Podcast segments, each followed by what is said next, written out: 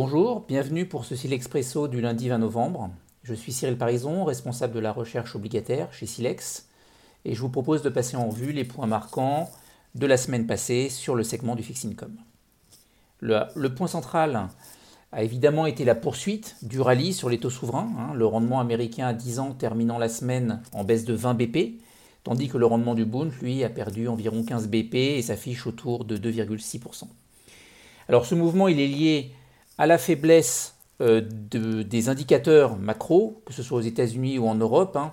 euh, une faiblesse que l'on peut voir sur le, sur le core CPI qui s'est affiché à 4%, euh, légèrement en dessous des attentes, mais qu'on peut voir aussi sur le logement avec les indicateurs du NHB ou la légère hausse des demandes d'allocation au chômage aux États-Unis. concernant l'Europe, on soulignera la faiblesse des ventes au détail au Royaume-Uni qui a aider à poursuivre ce rallye sur les taux.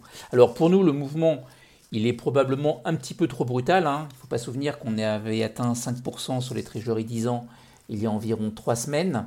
Donc il y a un risque d'overshooting à court terme qui est clair. Mais en tout cas, ça confirme selon nous que le pic des rendements des obligations souveraines est derrière nous et que ça laisse envisager une très belle année 2024 au niveau des performances. L'appétit d'ailleurs pour la duration s'est généralisé il nous semble que le risque maintenant est vraiment asymétrique sur les obligations, notamment à 10 ans. Il y a beaucoup plus à gagner qu'à perdre.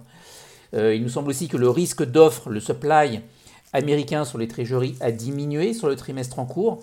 Euh, les trésors proposant d'émettre beaucoup plus de T-bills que de trésoreries 10 ans, par exemple. et le risque de prime de terme aussi ben, va être revu à la baisse, puisque euh, il y a beaucoup de risques qui sont en train de disparaître, comme le, risque d'un nouveau shutdown ou euh, le risque d'une inflation galopante, euh, on le voit, qui est aujourd'hui bien maîtrisé.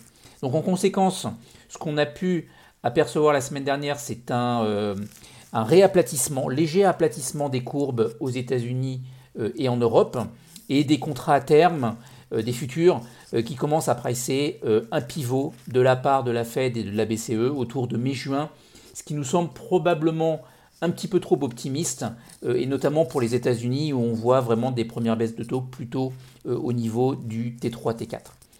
Euh, en tout état de cause, cette remontée des valorisations, bah, elle est très salutaire évidemment après un, mois d'octobre très négatif, une sorte d'octobre noir pour le, pour le fixed income. on s'achemine aujourd'hui plus vers une fin d'année détendue et avec des belles perspectives de performance, hein, notamment pour 2024 comme on l'a souligné, puisque euh, aujourd'hui, ben, sur les taux, ça va mieux, mais sur les actifs risqués, également, euh, le rallye obligataire a détendu euh, le mouvement. Et on voit notamment que sur les spreads, la détente a été assez notable, et notamment sur les CDS. Hein.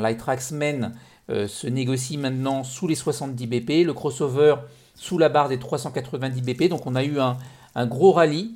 plus important d'ailleurs que, sur les cash bonds, hein.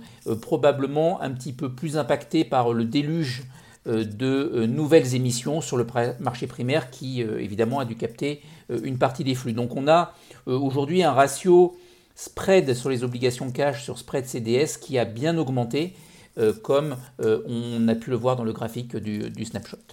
deuxième élément, il convient de noter que la, baisse des taux ben, a permis aussi de soutenir le dynamisme du marché primaire, euh, mais pas seulement sur l'investment grade, hein, euh, euh, globalement sur toute, la, courbe des, des ratings.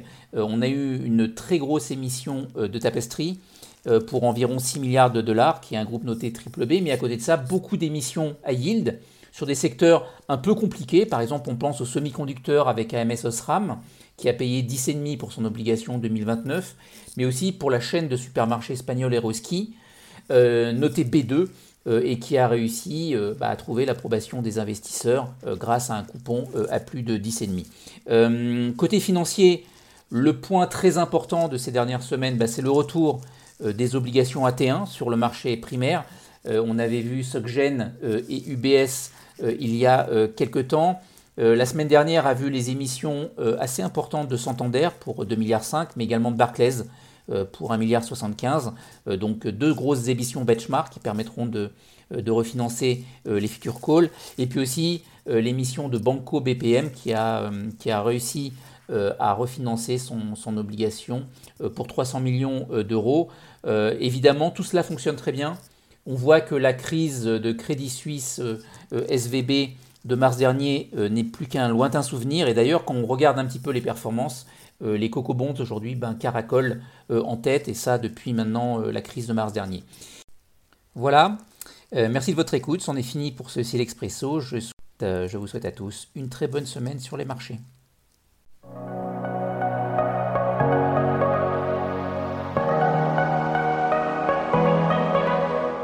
Ce document audio est exclusivement conçu à des fins d'information et son contenu n'a pas de valeur contractuelle.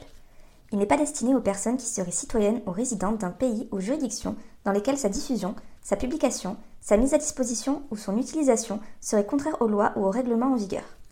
Ce document audio ne constitue pas et ne doit pas être interprété comme une offre de service d'investissement, un conseil en investissement ou une recommandation d'acheter, vendre ou conserver un instrument financier. Les données chiffrées, commentaires et analyses figurant dans le présent document audio reflètent le sentiment de Silex sur les marchés, leur évolution, compte tenu du contexte économique et des informations possédées à la date d'enregistrement du document audio, et ne sauraient toutefois constituer un quelconque engagement ou garantie de la part de Silex. Ils peuvent ne plus être pertinents au jour où il en est pris connaissance. Tout investissement en instruments financiers comporte des risques, notamment de perte de capital, et tout investisseur doit prendre toute décision d'investissement au regard de sa situation personnelle et patrimoniale, indépendamment de Silex, et en s'entourant au besoin de tout avis ou tout conseil spécialisé. À défaut d'indications contraires, les sources d'information sont celles de Silex. Silex se réserve le droit de modifier à tout moment le contenu et les termes de ce document. La politique de traitement des données est disponible sur le site internet de Silex. Tout droit réservé.